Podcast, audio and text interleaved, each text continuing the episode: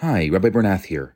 I'm about to launch a brand new course called Kabbalah of Soulmates. I'll be doing it together with Netflix famous Aleeza Ben Shalom.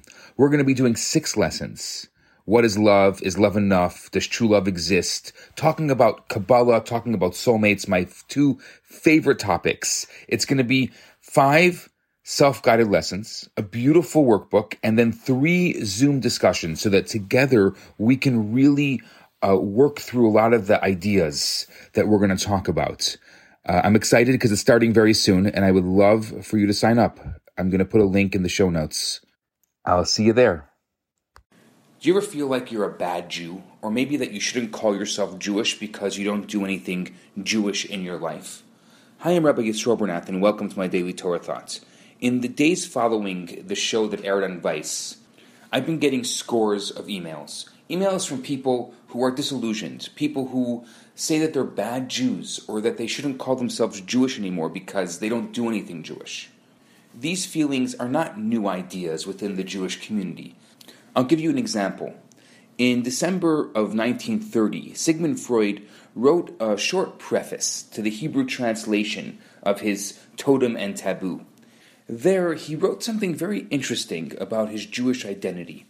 He says, No reader of this book will find it easy to put himself in the emotional position of an author who is ignorant of the language of Holy Writ, who is completely estranged from the religion of his fathers, as well as from every other religion, and who cannot take a share in nationalist ideals, but who has yet never repudiated his people, who feels that he is in his essential nature a Jew, and who has no desire to alter that nature. If the question were put to him, since you have abandoned all these common characteristics of your countrymen, what is there left to you that is Jewish?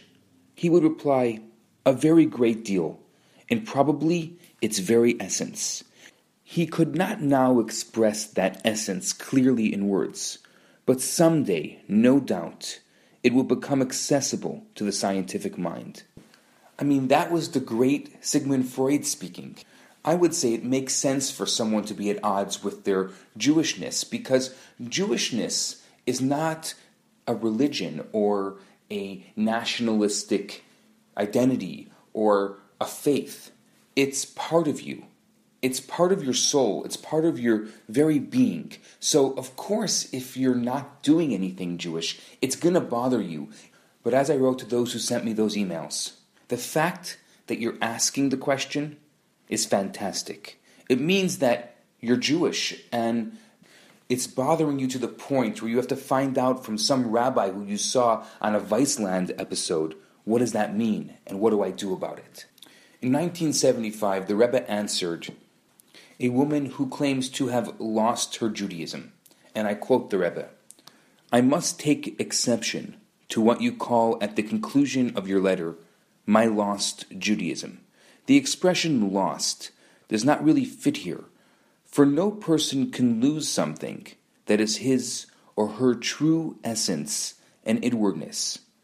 What is possible is that this true essence of a person is sometimes in a state of suspended animation, or covered with various layers of foreign substances, even such that are at variance with this essence. But this essence cannot be lost. It can only be dormant, as it were, instead of being active on the surface as it should be. Needless to say, the purpose of the above remark is not to discuss the semantics but to emphasize that your Judaism is actually intact, deep inside of you, and it is entirely up to you to make it an integral and active ingredient of your daily life. You don't have to look for it elsewhere. All you have to do is to brush off those external layers that, for one reason or another, have covered your inner essence. May God grant that you will have good news to report. End of letter.